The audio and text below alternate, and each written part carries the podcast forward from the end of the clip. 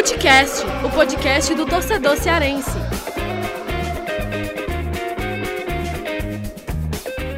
Vem que vem com a gente, rapaziada. Futecast na área para mais um episódio. Hoje com o time completo, hein? Eu, Lucas Mota, tô aqui com o Thiago Minhoca, o Mimi, Gerson Barbosa, GB e Vitor Hugo Pinheiro, Vitinho também por aqui para gente é, repercutir tudo que aconteceu nesse Clássico Rei e as consequências desse Clássico Rei para Fortaleza, o campeão, e para o Ceará também, que acabou aí derrotado. Fortaleza tricampeão, segue aí uh, com um tabu aí de não perder para o Ceará desde 2019, quando disputa jogos no Campeonato Cearense contra o maior rival. Será que já vai ter um jogo super importante no meio da semana? de Sul-Americana, precisando da classificação, e a gente vai falar um pouco aqui nesse episódio é, sobre o desenrolar, né, as consequências aí desse jogo. Tiago Minhoca e Vitor Hugo Pinheiro de volta. No episódio passado, eu e GB tocamos o barco aqui, falamos muito, fizemos um, aquela, aquela prévia né, do Clássico Rei decisivo. Mas agora vamos lá, né? Vamos falar aí, repercutir tudo que aconteceu nesse clássico que foi muito ruim em termos de futebol, né? Em termos de técnica. E lembrando sempre, né, para você aí seguir o nosso Footcast na sua plataforma preferida, seja lá no Spotify, Castbox, Apple Podcast, segue aí porque a cada novo episódio você já vai ser notificado. Tiago Minhoca, começa com você, você de volta, de casa nova, inclusive, né? Você está de casa nova, na verdade, apartamento novo, enfim. Mas já quero saber de você o seguinte: e aí, Minhoca? O que é que você uh, fala sobre Ceará e Fortaleza em termos de consequência? O que é que esse clássico, o título para o Fortaleza e a derrota do Ceará podem dizer, podem, o que é que pode refletir isso na sequência da temporada? Olá, meu amigo Lulu, né? Já que você me chamou de Mimi, então vou te chamar de Lulu. Cara, é, pois é, né? Eu estive numa mudança na último dia, na última gravação que foi na sexta-feira, não deu para participar porque eu estava em processo de mudança e descobri, só por curiosidade, Lucas Montanha, de entrar na, na, pauta, eu descobri o que é facite plantar. Eu estou com facite plantar. Meu pé dói pra, pra caramba, exatamente porque eu não fazia exercício e aí a mudança espero... me fez descobrir o que é isso. Não, eu, eu espero muito é, não ter esse tipo aí de, é, de, de né, problema, porque isso aí é, já sinal era, de velhice. Né? É, o é, sinal é, assim, velhice, que você tá com o pé né, naquele é, lugar. Exato. Mas vai lá, vai lá. Então, vamos lá, cara, vamos lá. O clássico, ele, ele foi, é, para mim, acho que bem na, na ideia do que eu pudesse ruim, né? imaginar. Né? Porque, de uma maneira geral, antes... sabe? Como, Lucas? Não, antes de qualquer coisa, ele foi muito ruim, né? É, assim, ele, ele, ele teve muitos erros, né? Ambas as equipes erraram muito, mas deu para ver ali uma carga de tensão. Acho que cada equipe teve chances. Por exemplo, o Ceará, na minha avaliação, foi, foi superior, até pelo, pelo contexto do jogo, que o Ceará precisava ir para cima do Fortaleza, e, e, e, não teve muito repertório, né? Assim, a bola parada do Ceará eu acho que é uma arma muito importante que cada vez mais essa especialidade é, você vê que é uma arma muito forte. Eu lembro do, do, último lance do primeiro tempo, né, que o Jael ia bater, acho que quase todo mundo percebeu que ali ele bateria dali. E aí foi uma jogada ensaiada em que o Ceará quase aproveitou e a defesa do Fortaleza retirou. E o Fortaleza, por exemplo, teve jogadas de contra-ataque desperdiçada assim em demasia também, né? Algumas possibilidades. Então, assim, foi um jogo que, pelo contexto, né, por ser final, o jogo também foi muito faltoso, a gente não viu um jogo tão vistoso de ver, não foi um jogo com muitas possibilidades, mas foi um jogo que certamente qualquer um dos lados poderia ter feito gol e sair com a vitória. Como o Fortaleza jogava pelo empate, acabou sendo campeão. Então é muito importante, aí eu vou separar aqui a primeira parte do comentário, a análise de cada lado. Pelo lado do Fortaleza, eu acho que é, ainda é cedo para a gente começar a cravar determinadas coisas com o novo trabalho do Voivoda, mas esse é o começo melhor possível, né, para qualquer treinador.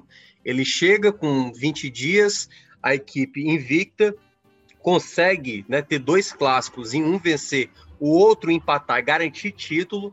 Então, assim, é o melhor cenário para o Voivoda iniciar. E, além de tudo, ter testado algumas peças. Então, já dá para a gente ter uma noção de como Fortaleza vai partir nesse trabalho do Voivoda. Quais são as peças principais? Quais são as lacunas que a gente vai começar a enxergar nesse Fortaleza? E claro, depois com o tempo, jogos da Série A e também da Copa do Brasil, a gente vai começar a ver como esse Fortaleza do Voivoda vai reagir, como o treinador vai trabalhar para situações que o Fortaleza ainda não passou. Por exemplo, sair atrás do placar, ter uma sequência de resultados que não são tão positivos, né? Três jogos sem ganhar. Como é que isso vai afetar o, o, grupo? Então, são esses ainda, essas nuances que o Fortaleza ainda vai passar.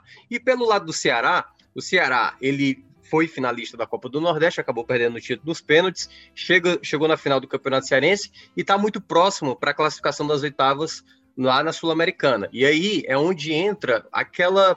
É, essa semana é aquela semana que o Guto vai ter que ter muito cuidado, né? Porque não pode errar. O jogo passado da Sul-Americana contra o Bolívia era um jogo que não podia errar. E aí a vitória veio, trouxe mais confiança. A semana do Ceará foi mais cheia, até porque o Ceará voltou a ter atenções para o Campeonato Cearense. Mas eu acho que eu, eu falaria tanto isso do, de quem perdesse o título estadual, não é para tirar dessa perda de título algo como ah, tá tudo errado, as coisas precisam ser mudadas, treinador, fulano de tal, não sei o quê. Eu acho que, no caso, para o Ceará, e valeria a mesma coisa para Fortaleza, é entender o que é que de positivo traz esses últimos jogos, a sequência, por exemplo. E aí, já para listar só uns detalhes, já para passar para o Gerson, para o Vitinho e para você. É, eu acho que o Ceará começou a identificar algumas peças que podem sim ser inseridas no time principal algo que o Guto, por vezes, né, se prende ali aos 11, aos 11, aos 11, por vezes não, não, não roda um pouco mais o elenco. Eu comecei a ver, por exemplo, no Sobral, que fez uma partida espetacular, a possibilidade da titularidade, quem sabe o Charles ou até mesmo Oliveira sair, porque para mim o Sobral já vinha numa sequência de bons jogos e nesse jogo do, do clássico, para mim foi o melhor até do jogo em termos gerais, considerando Ceará e Fortaleza. E outro jogador que para mim também se destacou bem foi o Jorginho. Se o Ceará tem um, um ponto principal, a bola parada, geralmente com Vina, o Jorginho mostrou também que é um jogador muito útil para esse momento. E eu acho que o Guto passou a enxergar, eu acho que ele acabou percebendo, que dá para contar com mais atletas do que habitualmente ele tem é, utilizado, né? Daqueles 11 principais, o Jael, por exemplo, entrando titular. Então, dessas possibilidades, eu acho que o ganho maior do Ceará é ver novas novas opções. E eu volto a repetir o que eu falei em outros locais, eu não sei se falei aqui no Fitcast, o campeonato estadual, ele tem o seu mérito, tem o título, tudo bem para quem ganha, mas para quem perde, não pode virar uma, sabe, um problema maior. É tirar dessa, dessa lição exatamente algo a melhorar. E eu acho que tanto Ceará quanto Fortaleza tiraram desse, desse, dessa final do Campeonato Cearense situações interessantes a trabalhar durante o resto da, da temporada. É, e eu, olha, é, é, final do Campeonato Cearense, eu acho que para nenhum dos lados pode ser tratado como algo definitivo, por exemplo, né? O, nem para o Fortaleza que agora nós vamos arrebentar na Série A e para o Ceará também, pelo contrário, assim, é, é, passa longe de qualquer cenário de terra arrasada. É claro que você perder a Copa do Nordeste menos de um mês, você acaba perdendo também o Campeonato Cearense, isso traz um pouco de frustração, né? É evidente, é um, é um, não deixa de ser mais um título ali que você perdeu, você acabou perdendo para o seu maior rival. Isso traz um pouco desse sentimento de frustração e, de certa forma, é, vai, vai haver aquela, aquele tipo de pressão, né? Torcedor criticando, não sei o que e tal. Mas eu acho que é, até mesmo assim, a torcida do Ceará, que eu vi críticas e tal, mas eu, eu, eu, eu percebi assim, nas redes sociais que há em outros tempos a gente via uma, um cenário de terra arrasada, assim, quando se perdia um título eu já, eu já vi aí um movimento de parte de da torcida já falando que é olhar para frente, a Sul-Americana, a prioridade é a Sula, é buscar a Série A e tudo, mesmo que tenham ficado, claro, frustrados de não ter sido campeões. Eu acho que do lado do Fortaleza é, é um mexe muito mais com confiança, né? É, mostra que o time está no caminho certo nessa evolução desse trabalho do Voivoda e Série A, obviamente, é um outro tipo de competição, outro nível. O time vai ter que continuar assim evoluindo para fazer uma, uma boa, um, um, bom campeonato. Do lado do Ceará, eu também vejo é, é que o, o Guto, é, eu acho que o trabalho do Guto, né, bem consolidado, tudo isso, eu acho que a gente até discutia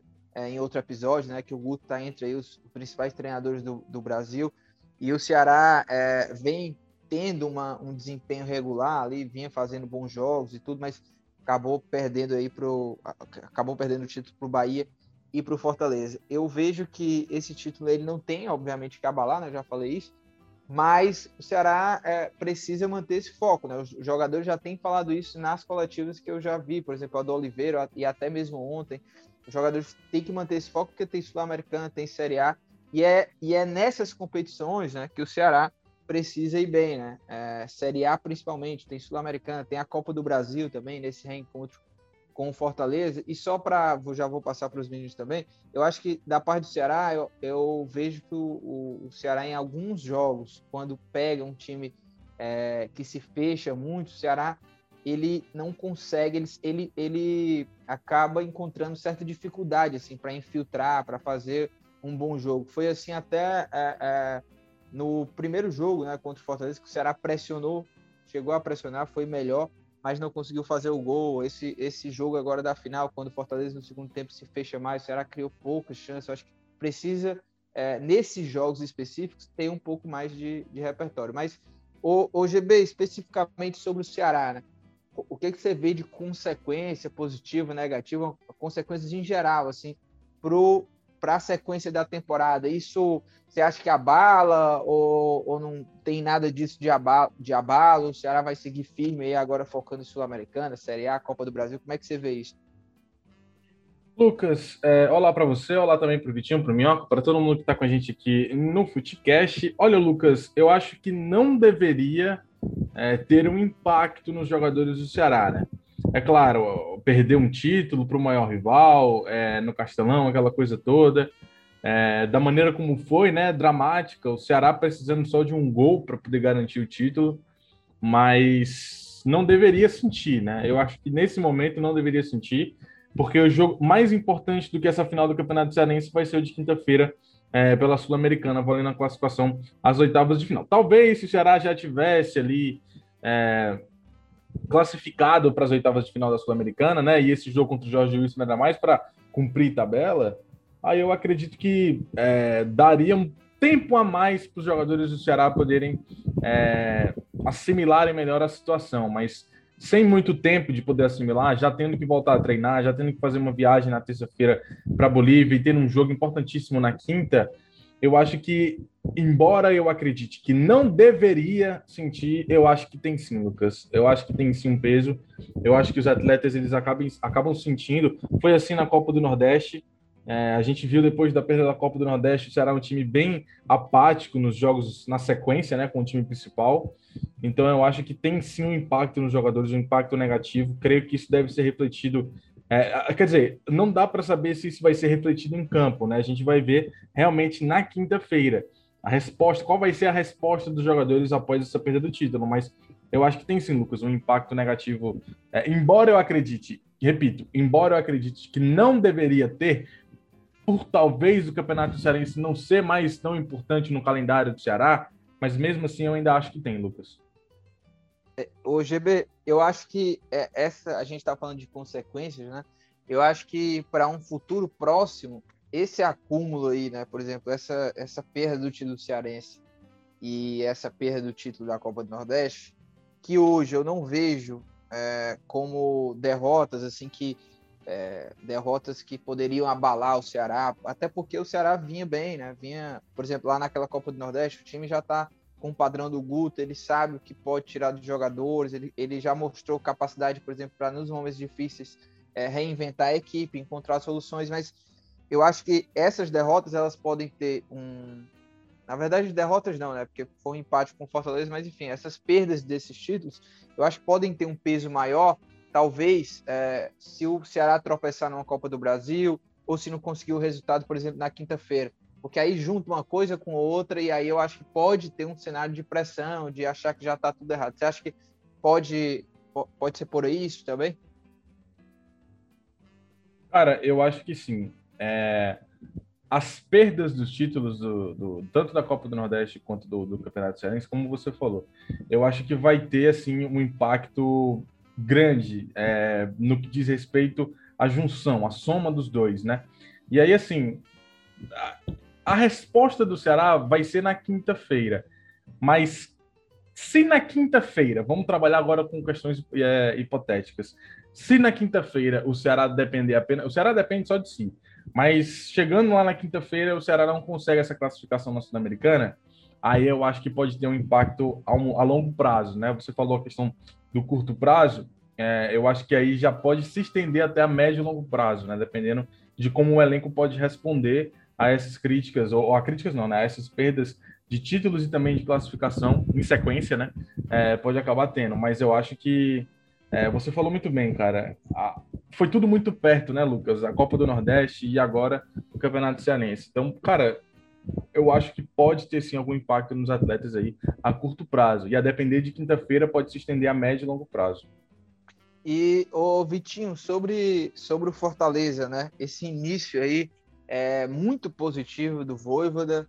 É, eu acho que nem o torcedor aí mais, é, é, que, mais esperançoso, assim, eu acho que ele não imaginava que o time iria dar uma resposta tão rápida, assim, em termos de resultado e até mesmo de desempenho, porque é, por mais que você tenha enfrentado a maior parte de adversários frágeis, né? Mas o time é, é, jogou bem, né? Mostrou ali algo que não vinha mostrando com o Anderson, por exemplo. E até, faço até um, um convite aí para o pessoal que está ouvindo o podcast, que o Matheus Vargas, ele participou com a gente no programa O Esporte O Povo, né? Na Rádio Povo CBN, é, 95.5 FM, na, no canal FDR, na TV, nas redes sociais. E essa entrevista completa ela está disponível lá no canal do Povo Online no YouTube. E foi interessante porque ele deu detalhes assim desse processo de trabalho do Voivoda, né? É, como que o Voivoda conseguiu em pouco tempo implementar já uma filosofia, um estilo de jogo, até mesmo variações táticas, né? De esquemas que o Fortaleza consegue ali é, colocar dentro do jogo. E ele falou, né? Por exemplo, que foi muito no diálogo, né? Que ele pede, cobra intensidade o tempo inteiro e realmente a gente viu essa transformação de um Fortaleza mais intenso, né? É, e até falou sobre que o, que o ele passa para os jogadores é, jogos da Premier League, né? É, passa jogos da Premier League para os jogadores ver, verem, né? A, situações de marcação, de ataque, enfim, situações de jogo, né? É, e tudo isso ele foi passando aí para os jogadores e o, e o Matheus Vargas contou isso lá no Esporte do Povo, está disponível no canal do Povo Online no YouTube. Vitinho, e aí, sobre isso, né, sobre esse trabalho, né, esse começo de trabalho do Voivoda, como é que você vê essa questão também é, das consequências aí para o Fortaleza, que vai cheio de confiança né, para esse começo de Série A, né? Então, Lucas, é, dando aqui minhas boas-vindas para você, para o Thiago, para o GB. Cara, o início de trabalho do Voivoda foi perfeito, né? Assim, dentro do que estava disponível ali para ser disputado, o máximo que dava para ser feito, ele fez. Fortaleza enfrentou times que você falou bem, né? eram equipes mais fracas, né? Como Atlético Cearense, Casa, Crato, os adversários ali do Campeonato Cearense. Mas era o que se esperava do Fortaleza, era vencer esses jogos com mais autoridade, né? Sem sofrer, sem jogar por aquele 1 a 0 ali sofrido, como venceu vários jogos assim na Copa do Nordeste contra equipes é, teoricamente bem mais fracas. E o Fortaleza jogou bem, e mais do que resultado e vitórias é, significantes, né? Como um, uma vantagem larga no placar o time mostrou desempenho, né? O time teve é, jogadores atuando bem, o Voivoda promoveu oportunidades para todos terem, terem tempo de jogar, de mostrar seu valor. E os atletas parece assim que abraçaram a ideia do cara, né? Apesar do pouco momento de treinamento, o Voivoda chegou já numa maratona de campeonato cearense, né? Com muitos jogos aí duas vezes por semana, às vezes tendo até jogo, jogos três vezes por semana. Então, assim, não é tão fácil você implementar um estilo com tão pouco tempo de trabalho, mas é, parece que assim o, o aspecto psicológico ali, mental do time deu uma revigorada com a chegada dele, né? Muito mais até que a questão tática, técnica que a gente já consegue observar, mas vimos um Fortaleza de atitude diferente, um time é, conseguindo propor mais o jogo, então assim, com o mental do time muito forte, dentro de campo tem sido notável essa evolução. E agora é um título que é importante, né? Para o começo de trabalho, você larga com uma conquista super importante para o clube. É, a, a, competição ali que, junto com a Copa do Nordeste, estava mais ali na, digamos assim, no alcance do clube, né? De conseguir a taça, consegue o título cearense, o tricampeonato, e agora vai partir para a Série A, sabendo que percalços maiores existirão, né? É uma competição difícil, complicada, já pega uma pedreira aí na primeira rodada contra o Atlético Mineiro. Então, é isso, né? O Voivoda foi apresentado já ao futebol brasileiro dentro dessa loucura, né? Que é estadual ali, um calendário apertado, com jogos, muitos jogos ali no meio da semana. E agora vai partir para o brasileiro enfrentar equipes mais fortes. Mas Fortaleza vai se apegar nesse jogo tático, nesse jogo coletivo forte, nessas ideias novas, novos ideais ali da sua comissão técnica para triunfar no Campeonato Brasileiro. E, e Minhoca, é, sobre o, o né, e o Guto Ferreira, é, queria falar contigo o seguinte: é, você acha que uh, esse começo né, de trabalho do Voivoda ele, claro, está bem alinhado ao que o Marcelo faz quando anunciou o Voivoda, né? E, enfim, os motivos da contratação dele, que a gente sabe, pelo menos até agora, tem se confirmado, que era o quê? Era resgatar a confiança da torcida, resgatar o futebol mais agressivo. Por esse é, é, recorte pequeno, né? Porque são cinco jogos e também, é, tirando o Ceará, né? Que é o adversário, o grande rival que joga a Série A, as outras equipes não dá para tem um parâmetro comparativo com ah, os times da Série A. Mas dentro desse recorte, do que a gente já viu do Fortaleza jogando, né, variações táticas, esse estilo de jogo do Fortaleza, como é que, o que, que você está projetando? Assim, o que, que você, é, é, como é que você analisa o Fortaleza de agora, campeão, né, tricampeão cearense, para esse começo de Série A? É, ainda é pouco mesmo. Entendeu? Eu acho que é claro que o torcedor ele, ele fica animado. O torcedor ele já viveu um momento de muita êxtase com a chegada do Voivoda, né? É, o torcedor ficou muito animado com a chegada do novo treinador e com o título, assim, o cara que já tinha aquela felicidade com a chegada dele, o cara tem praticamente quase que uma comprovação. Mas eu acho que tem que ficar um pouco de lado, é, é claro, é paixão, né? É muito difícil você deixar de lado um pouco essa, essa questão do, do título e tudo mais, em cima do Ceará e tudo, todo o contexto faz o torcedor ficar muito empolgado.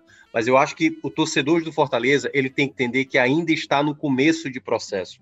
Como eu estava citando antes, ainda tem situações que esse Fortaleza não passou. A gente só vai entender como esse Fortaleza joga, como esse Fortaleza reage a determinadas situações, como o Voivoda vai tirar melhor dos atletas, de acordo com as partidas. E as partidas maiores vão dizer isso, né? Os jogos fora de casa, Uh, tem todo esse contexto, eu acho que, que o próprio Fortaleza vai passar. O ponto que eu queria até destacar, quando eu, eu vi o, o, Vitinho e o GB mencionando, é, é, esses trabalhos iniciais, eles geralmente, eles, por vezes, eles dão certo logo de cara. Eu lembro do Guto Ferreira, no ano passado, ele chegou também aqui e conseguiu montar o time ideal já na, na Copa do Nordeste, né? O, o Ceará no terceiro, no terceiro técnico na temporada e ele conseguiu ser campeão da Copa do Nordeste. Foi também assim o melhor dos mundos para quem estava acabando de iniciar. E, esse, e esses são assim os parâmetros que eu vejo por vezes o Voivoda vai ter que enfrentar, porque o Fortaleza, o torcedor está empolgado, só que aí tem que ter o, o, o pelo menos a, a sensatez, Lucas, de entender que coisas podem acontecer, situações podem acontecer. Porque o, o torcedor começa a imaginar: ah, o Crispim tá fazendo gol, o Romarinho voltou a fazer gol, o Luiz Henrique tá fazendo gol. Só que aí você vê as partidas a qual eles marcaram gols, foram em partidas contra adversários mais frágeis. Aí, se o Crispim passar três jogos sem marcar, não tá jogando bem, ó, oh, cadê aquele Crispim do começo do Voivoda e tal? A mesma coisa vale, por exemplo, o David, que até agora não se estabeleceu, né? Não, não é tão importante quanto ele era com o Anderson. Eu acho que ainda tem coisas no próprio time que está se moldando do Fortaleza, que é com os jogos que a gente vai entender. E principalmente das novas aquisições, porque esse elenco, Lucas, ele ainda está sendo testado. Né? A gente sabe que o Fortaleza estava atrás de algumas peças, como por exemplo o centroavante, mas nessa segunda-feira, no dia que a gente está gravando, nomes como Edinho já surgiram, Teve um jogador, acho que foi o Garcês, lá do Brusque também, sondado aí, que pode também vir ao Fortaleza. Então ainda, ainda há uma, uma certa, não diria uma incerteza, mas assim, há algumas lacunas a gente ainda a ver desse Fortaleza e das aquisições que o Voivoda pode complementar a equipe. E aí eu já queria já emendar entrando no Guto, ou você já tem uma pergunta sobre Guto também para mim? É, sim, é, só antes de você falar sobre o Guto, né? Só é, você falou aí sobre o Edinho, a gente está gravando aqui nessa segunda-feira, dia 24, né? É, que já poderia ser dia 28, mas enfim. É, e a gente publicou matéria sobre, sobre o Edinho, né? A história é que o Fortaleza está monitorando a situação do Edinho, que está emprestado pelo Atlético Mineiro ao clube sul-coreano, e o contrato acaba dia 30 de junho. O clube da Coreia do Sul tem a, a opção né, de compra, né, exercer essa opção de compra. Caso compre, o Fortaleza né, não tem como fazer nada, não, não vai ter como ficar com o Edinho.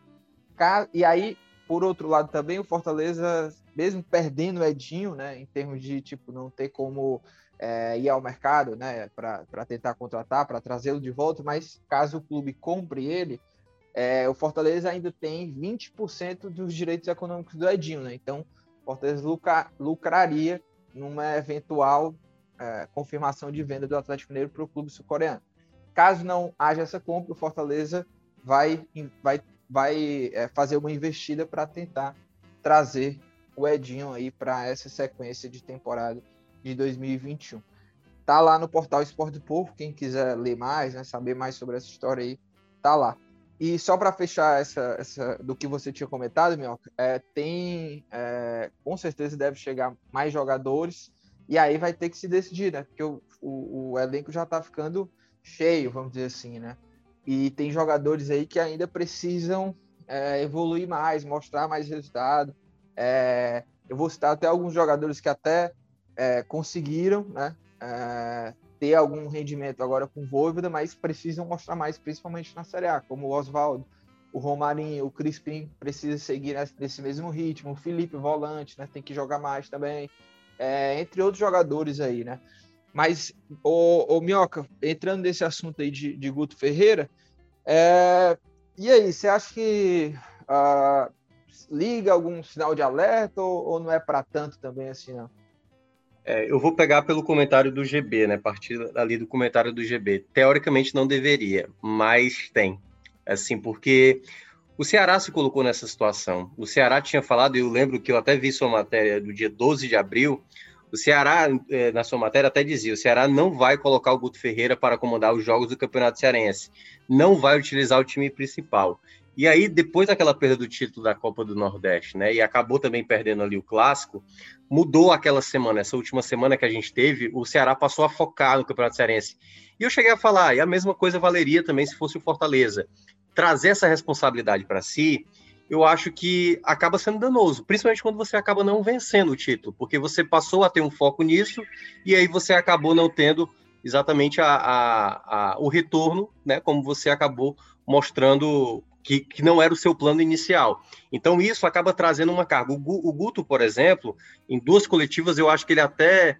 Uh, eu acho que ele não colocou bem ali algumas palavras, porque, primeiramente, ele reclamou do calendário, quando, na verdade, o Ceará não estava previsto disputar o Campeonato Cearense. Então, se era para reclamar, deveria ter reclamado antes, e só reclamou isso após chegar na semifinal do Campeonato Cearense. E depois, ainda também ali no final, falar do erro da arbitragem, quando também o Ceará acabou sendo beneficiado em certa parte ali no jogo do Ferroviário, na semifinal.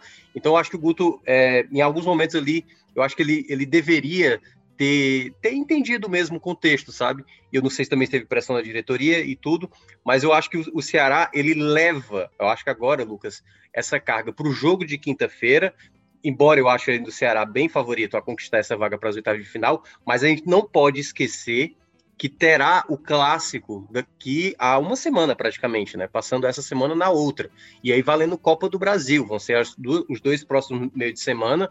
E esses dois próximos meio de semana, se o Ceará não vencer, Lucas, aí é uma situação que fica muito delicado para o Guto. Porque Campeonato Cearense, tudo bem, né? Ele ali é um peso menor comparado à Copa do Brasil, a Sul-Americana e a Série A, mas ser eliminado numa Copa do Brasil e novamente pelo rival aí eu acho que aí fica uma situação muito puxada para o Guto, né? É aquele momento que o Guto pode ficar mais ameaçado no cargo é, e a depender o que o Ceará pretende fazer. Se o Ceará pretende, até porque todo o projeto para 2021 foi pensando o Guto à frente, as aquisições feitas, é, o que é o modelo que o, o Guto está estabelecendo com, com essa equipe, enfim, todo esse cenário, o Ceará vai ter que, em termos de, para ele mesmo, né, dar uma resposta nas competições que tem pela frente, porque aquele favoritismo que a gente já viu com Bahia em, 2000, em 2019, com Fortaleza em 2020 e agora com Ceará em 2021, acabou sendo frustrante, né? Vamos lembrar do ano passado, Fortaleza também acabou não ganhando, indo muito mal ali naquele período de Copa do Nordeste. O Bahia também, em 2019, também foi muito mal na, naquela edição, acho que nem passou de fase, né? Ficou na, na primeira fase. Então, algumas expectativas criadas para essas equipes que fazem investimento pesado, como foi o caso do Ceará, quando não vem os títulos, aí começam a vir as contestações. E esse é o trabalho em que o Guto vai ter que trabalhar, porque agora ficou mais difícil o título, é verdade. Mas o trabalho ele tem que ir aprimorando cada vez mais. E Vitinho, é, falando sobre esse cenário, né, futuro, em breve, que vai se é, começar a acontecer, que é Série A, né, que a gente está batendo na porta, até mesmo jogos aí da Copa do Brasil e tudo. É, próxima fase sul-americana também, caso o Ceará avance. É, mas falando de Série A, né, que já vai começar no fim de semana, é, como que você coloca aí Ceará e Fortaleza? Como que você vê essas duas equipes em termos de preparação, né? Ceará e Fortaleza estão preparados, né? É, passaram bem no teste da primeira etapa da, da, do calendário, com jogos de estadual, de Copa do Nordeste, no caso do Ceará Sul-Americana também. Você vê hoje essas equipes estão preparadas para começar a Série A do Campeonato Brasileiro? Então, Lucas, vejo que estão bem preparadas, porque pelo motivo de que enfrentaram adversários ali qualificados, né, dentro desse primeiro semestre, digamos assim, em Copa do Nordeste, em Cearense. O Ceará, por exemplo, jogou a Sul-Americana, né? Jogou também.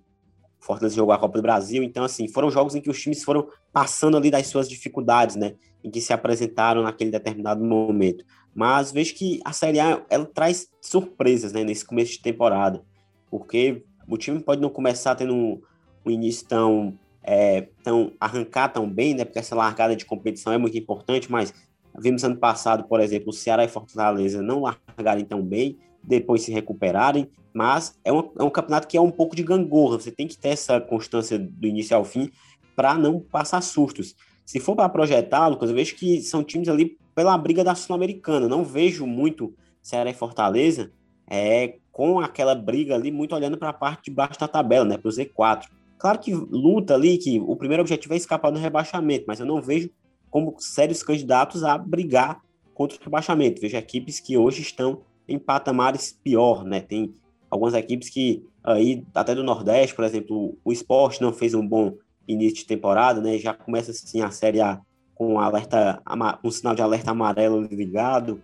É, outras equipes também que tiveram dificuldade nos seus estaduais, como o Chapecoense, é, o Cuiabá também, que não, não faz assim uma primeira não, não disputa o campeonato estadual tão forte, né? Então, assim, é um pouco de projeção que a gente vai fazendo, mas a gente só vai ter a, a real panorama quando a bola começar a rolar, né? E assim, já começa a rolar aí nesse próximo final de semana, é, grudado aí com fase decisiva de Copa do Brasil para Ceará e Fortaleza, né? Que já tem jogo aí na semana seguinte. Então, é uma maratona que vem pela frente aí, jogos importantes. E acho que tem que. Ceará e Fortaleza vão ter que saber é aproveitar um fator comum para eles, né? Que vai ser pegar alguns times aí desfalcados por data FIFA. É, tem muitas equipes que vão começar o brasileiro com dificuldade e essa dificuldade vai permanecer por um bom tempo por causa da data FIFA. Tem Copa América, tem eliminatórias, tem Jogos Olímpicos.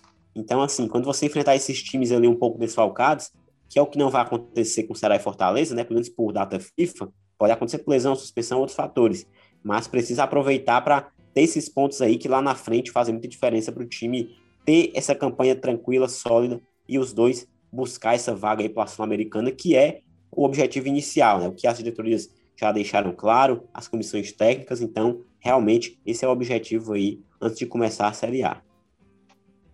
IGB, como é que você vê isso? Você acha que as duas equipes chegam preparadas, com um cenário positivo aí pela frente, de projeção, assim, quando o assunto é Série A? O Fortaleza, sim. O Fortaleza, sim. Claro que ainda está no início de um trabalho, é, um trabalho que está dando muito certo, né? Duas semanas só do Voivoda, mas é um trabalho que vem colhendo frutos já imediatamente, né? E agora vão ter uma semana cheia para treinar, né? Claro, tem a viagem para enfrentar o Atlético Mineiro, mas o Fortaleza ainda vai ter uma semana cheia para treinar, com mais calma, sem aquela correria de jogos. Então, é, eu acho que o Fortaleza chega bem, sim, nessa Série A Claro, agora os desafios eles vão ser difíceis todas as rodadas, né? Diferente do que o Fortaleza vem encarando, é, que é o desafio mesmo que o Fortaleza teve foram só os dois jogos contra o Ceará, né? Então, agora o Fortaleza vai ser testado de fato no Campeonato Brasileiro, na Copa do Brasil, e aí eu acho que a gente vai poder ter uma noção ainda melhor é, do quanto esse trabalho do Voivoda pode dar certo, né? Mas eu acho que o Fortaleza chega num bom caminho, né? Talvez preparado, é, pensando bem assim, talvez preparado não seja a melhor palavra, mas num caminho bem certo para se tornar preparado. O Ceará, eu já acho que depende muito do jogo de quinta-feira sobre essa questão do bom momento, né? Claro, o trabalho já é consolidado, os atletas já conhecem a filosofia, é, enfim, todos os a metodologia, os ensinamentos, enfim, os atletas já têm tudo absorvido, né? Os atletas entendem o que tem que fazer. O que depende, o, que tem de diferente para o Ceará, o que tem que talvez seja um fator importante para o Ceará é, positivo nessa série é o bom momento, é a confiança. E aí você vê de dois vice-campeonatos, né, na Copa do Nordeste, no Campeonato Cearense, eu acho que depende muito do jogo de quinta-feira, Lucas. É, se na quinta-feira o Ceará conseguir essa classificação, eu acho que pode dar um ânimo sim para os jogadores, independente da maneira como ela venha. Mas eu acho que ainda pode dar um ânimo para os jogadores a mais ali e o time poder começar bem a final estreia em casa, né, na Série A. Então, pode ser que ajude, mas se vier também uma eliminação, aí é um baque, como eu falei, repito, repito o que eu falei antigamente, é, anteriormente. Antigamente é ótimo, né? Parece até que foi há três anos que eu falei isso. Mas, é, repito o que eu falei anteriormente, a médio e longo prazo pode ter um efeito ruim para o Ceará. A eliminação na, na Sul-Americana, somadas aos vice, somados aos vice, somada aos, aos vice-campeonatos é, na Copa do Nordeste também no Campeonato Cearense. Então eu acho que, Lucas, para o Ceará, tudo depende na quinta-feira, mas o Fortaleza chega no caminho certo para estar preparado e vem num bom momento. Né? É, é, esse, esse lance de preparação, né? É, vamos ver o que, que vai acontecer na Série A, né? Porque às vezes a gente projeta, às vezes acontece tudo diferente. Mas olha, é, por mais que o Fortaleza tenha sido campeão, né, cearense, e a projeção acho que é positiva sim. É, não vejo nenhum dos dois, né? É, sendo times ali os candidatos a rebaixamento, pelo contrário, acho que é, a projeção, pelo menos para mim, é positivo, por mais que a gente já saiba de toda a dificuldade do campeonato. Mas em termos de olhar para a Série A, eu ainda vejo um Ceará é, mais preparado do que o, o Fortaleza. Obviamente que é, essa questão de confiança, as coisas podem desandar, né? Não se classificar para a Sul-Americana, qual que vai ser o peso, a pressão, de repente, como é que vai ser esse jogo na Copa do Brasil. Mas eu vejo o Ceará mais preparado pelo fato mesmo de ser um time que já está jogando é, bem há, há, mais tempo junto, né? Tem uma base, é, o Guto está aí já com esse trabalho consolidado, existe um padrão de jogo. Ah, eu acho que o Ceará foi mais testado do que o Fortaleza, até em termos de para um, uma atmosfera de Série A, é, com esse mesmo time, com esse mesmo treinador, né, jogando Sul-Americana, chegando à final da, da, da Copa do Nordeste. É, e eu acho que o Fortaleza ele tem um cenário muito positivo, né? É, há uma projeção interessante, esse momento de confiança, de início de trabalho do Voivoda, que é muito bom. É, mas eu ainda vejo um ponto ali de interrogação como é que vai ser esse Fortaleza agora sendo testado, né? Contra essas equipes de Série A. Mas vamos ver e quero saber também de você, Thiago Minhoca, como é que você analisa essa questão aí de é, preparação de Série A, como é que você vê aí esses dois times, Ceará e Fortaleza? É, agora é, vai ter um começo de Série A junto com o Copa do Brasil, cabe destacar, né? Porque a, a, entre a primeira e a segunda vai ser o jogo de ida, entre Ceará e Fortaleza, e entre a segunda e a terceira o jogo da volta. E depois, na, no período da Copa América, é jogo no meio de semana e jogo no fim de semana. Então, assim, é aquele momento, Lucas, que as equipes não podem ter um problema, porque o problema vai sendo levado a cada jogo. Então, o, o, as coisas têm que ser resolvidas ali, rapidamente. Não pode se demorar, não pode ficar numa insistência. O Voivoda, o Voivoda, por exemplo, ele é um treinador que já deu para ver, não sabemos se é uma característica de um início de trabalho, ele fazer esquemas diferentes, trocas de peças diferentes, até encontrar o time ideal, ou, e esse aí é que eu mais considero, até porque pelas entrevistas que que o próprio Matheus Vargas deu, né, a, a própria escola ali do, ali do Bielsa, ele deve ser um treinador que deve fazer muito revezamento dos seus jogadores ao longo da Série A.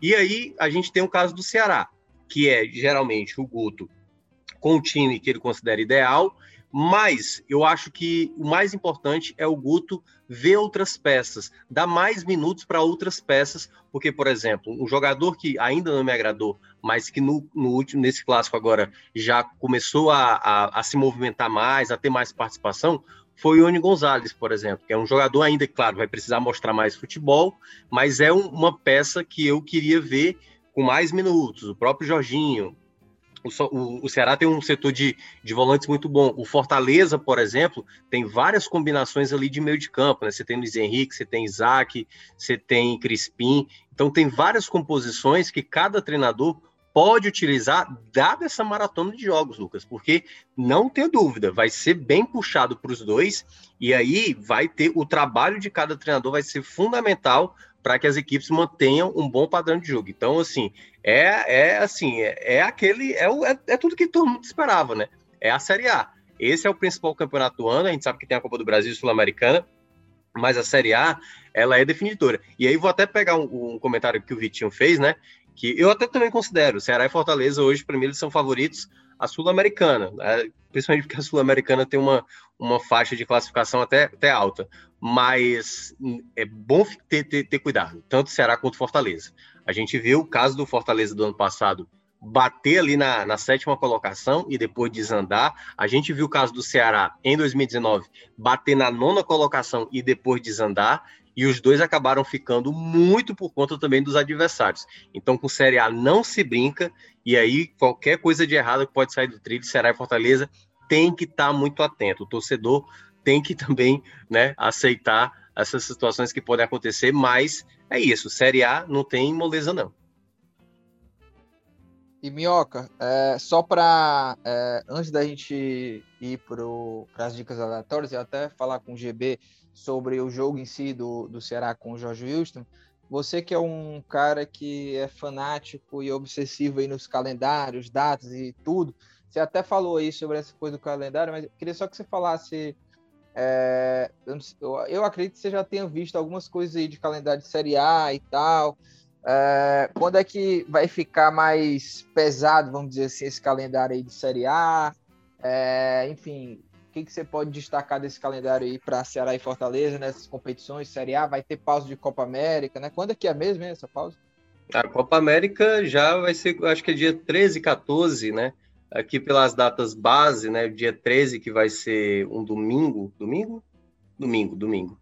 É, tá previsto rodada de Série A, o final de semana da Série A, e já vai estar tá rolando Copa América, né? O final de semana ali do dia 13 de julho, é, já vai, a, desculpa, de junho, já vai estar tá rolando Copa América, e aí a gente vai se estender até ali um mês, basicamente, até o julho, e aí vão ser nove rodadas seguidas durante a Copa América, né? Que aí corresponde exatamente da terceira rodada até, no caso, a 11 rodada. Então, perceba, a gente vai ter até o começo de julho, ali por volta de dia 11 de julho, mais ou menos, 11 rodadas disputadas da Série A. Né? Então, assim, já é muitos jogos a disputar e esse começo é fundamental para que as equipes cearenses. Depois disso, só no caso vai valer para o Ceará, né? A gente vai ter jogos da Sul-Americana nos meios de semana, intercalando com jogos de Série A que aí a previsão é para 14 de julho e 21 de julho. E aí a quarta fase da Copa do Brasil, se Ceará ou Fortaleza, um deles vai passar, obviamente, é, só será lá para final de julho, 28 de julho e 4 de agosto está prevista a quarta fase da Copa do Brasil, Lucas. E GB, para a gente é, encerrar aí esse episódio, né, a gente ir para as dicas, é, confronto com o Jorge Wilstermann, como é que você vê a questão de favoritismo para o Ceará? O Jorge também que vai jogar em casa, tem aquela questão da altitude e tudo, mas é um time que está bem mal né, na temporada. É, nos últimos nove jogos foram seis derrotas, dois empates e só uma vitória. E aí, é jogo decisivo para o Ceará. É, como é que você avalia essa chegada do Ceará para esse confronto com o Wilstermann? Então, Lucas, é, para esse jogo, eu acho que o Ceará chega como favorito, certo? Para essa partida, até porque o Jorge Wilson se mostrou como uma equipe muito frágil nas últimas. Na, durante toda a Sul-Americana, né? Perdeu para o Ceará aqui, não, não mostrou muito. Não deu muito trabalho para o Ceará na primeira rodada. é, perdeu as duas para o Arsenal de Sarandi. O Arsenal de Sarandi, inclusive, eu assisti esse jogo agora da quinta rodada, jogando lá na Bolívia. Foi um time muito inteligente e mostrou que tem como ganhar do Jorge Wilson sem precisar é, de tanta correria, né? Até porque é um pouco do estilo do Ceará e se for correr lá na, na altitude vai ser complicada, vai ser complicado, mas eu acho que para o Ceará é, um estilo de jogo não tão parecido contra o Bolívar, né? Até porque a altitude é menor, mas dá para o Ceará tentar fazer uma, um estilo de jogo um pouco mais intenso do que foi contra o Bolívia, porque o Ceará realmente estava segurando demais naquela partida. Mas eu acho que o Ceará nesse jogo é bem favorito. O Jorge Wilson é um time muito frágil, mas muito frágil mesmo. E ainda tem ajuda, porque no próximo, no outro jogo do, do grupo, é, se enfrentam o Arsenal de Sarandi e também o Bolívar, né? O Bolívar precisando da vitória para conseguir a classificação. Eu imagino que como eles precisam da vitória e também precisam tirar saldo, né? É, eles devem ir para cima lá na Argentina. Então a gente pode ter, quem sabe, uma vitória do Bolívar para ajudar o Ceará. E, e aí, quem sabe, o Ceará se classifica até mesmo com um empate. Mas eu acho, viu, Lucas, que o Ceará é bem favorito para o Jorge Wilson, contra o Jorge Wilson e também é favorito para garantir essa classificação às oitavas de final. Só tem que confirmar esse favoritismo em campo e aí é lá que a gente vai ver essa resposta do clássico, né? Como que vai ser a resposta do Ceará pós-clássico, jogando na altitude, num jogo decisivo demais para a temporada do clube. Então, vai ser muito interessante a gente poder acompanhar essa situação. Como eu disse, e o Thiago Minhoca até enfatizou, né? É, eu acredito que o Ceará vai sentir um pouco, mas o Jorge Wilson é um time muito frágil e é um, uma boa oportunidade para o Ceará é, vencer, se classificar e dar um pouco mais de moral e confiança para esse início de Série A. É isso, então vamos partir para as dicas aleatórias.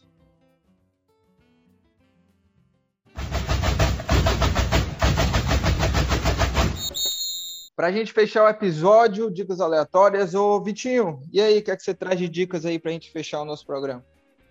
Então, Lucas, já que estamos, estivemos falando aí de Copa América, né? É, trazer uma série que retrata um bastidores de Copa América, né? Uma série documental que tem na Amazon, né? Que é sobre a seleção brasileira. Tudo ou nada, seleção brasileira, sobre a campanha do Brasil na Copa América de 2019, né? Que foi disputada aqui que culminou com o título Brasil. Uma história bem legal, né? Traz ali os bastidores do Tite com os, com os atletas, é, todo aquele clima ali, daquela pressão que o Brasil tinha de vencer a competição. É uma história bem legal, assim, tem, traz muitas nuances ali de bastidores, muitas histórias que a gente não consegue ter muito acesso, né, acompanhando de fora, mas vale muito a pena acompanhar. Tem lá na Amazon Prime, é muito boa, são poucos episódios que você rapidamente assiste vale muito a pena e aquece um pouco aí para a Copa América, né? Que tá no momento aí complicado para gente jogar a Copa América, né? Questão da pandemia, é, a América do Sul sendo, sofrendo muito ainda com a pandemia, sem conseguir ainda muitas, é, digamos, sair desse momento complicado, né? Que a vacinação ainda é lenta, mas vale um pouco a pena para acompanhar, para já aquecer um pouco aí para a Copa América, que começa aí em menos de um mês, um mês lá na Argentina. GB? Lucas, a minha dica é, vai ser um filme que eu assisti ontem, ontem sendo domingo, né? É, é o filme que tem lá na Netflix. É, eu tava para ver esse filme já tinha um tempo, né? Estreou há pouco tempo, que é Monstro, o nome do filme. É, é um filme bem interessante, sabe? Ele, assim, retrata muito bem é, o que é, é, ser um jovem negro num sistema que já te condena por você ser um jovem negro, né? É um, a história conta a história de um rapaz que ele é, ele se envolveu é, meio que sem querer num crime que rolou um assassinato, foi preso e ele luta para provar a inocência dele. Só que é, todo o filme é mostrando o lado dele, mostrando também a situação de como foi tudo o que aconteceu, é, que, que levou também a esse dia do, do, do, do assassinato, né, do, do roubo que teve o assassinato. E mostrando como ele quer tentar provar a inocência dele, mas ao mesmo tempo mostra o quanto é difícil, né? Mesmo que não tenha nenhuma evidência de que ele participou do negócio, é, de que ele tenha participado do negócio, eles acreditam. É, todo o sistema está voltado para condenar ele, né? E aí eu achei muito interessante a frase como encerra o filme, que é inclusive a frase que inicia o trailer, se não me engano. Que ele fala o seguinte: o que você me vê o que você enxerga quando me vê? que assim é muito pesado tudo que acontece. Ele é um cara é, toda toda a história e como as injustiças podem estragar vidas, né? Podem acabar com a vida das pessoas. Então é um bom filme aí para refletir. Monstro tá lá na Netflix.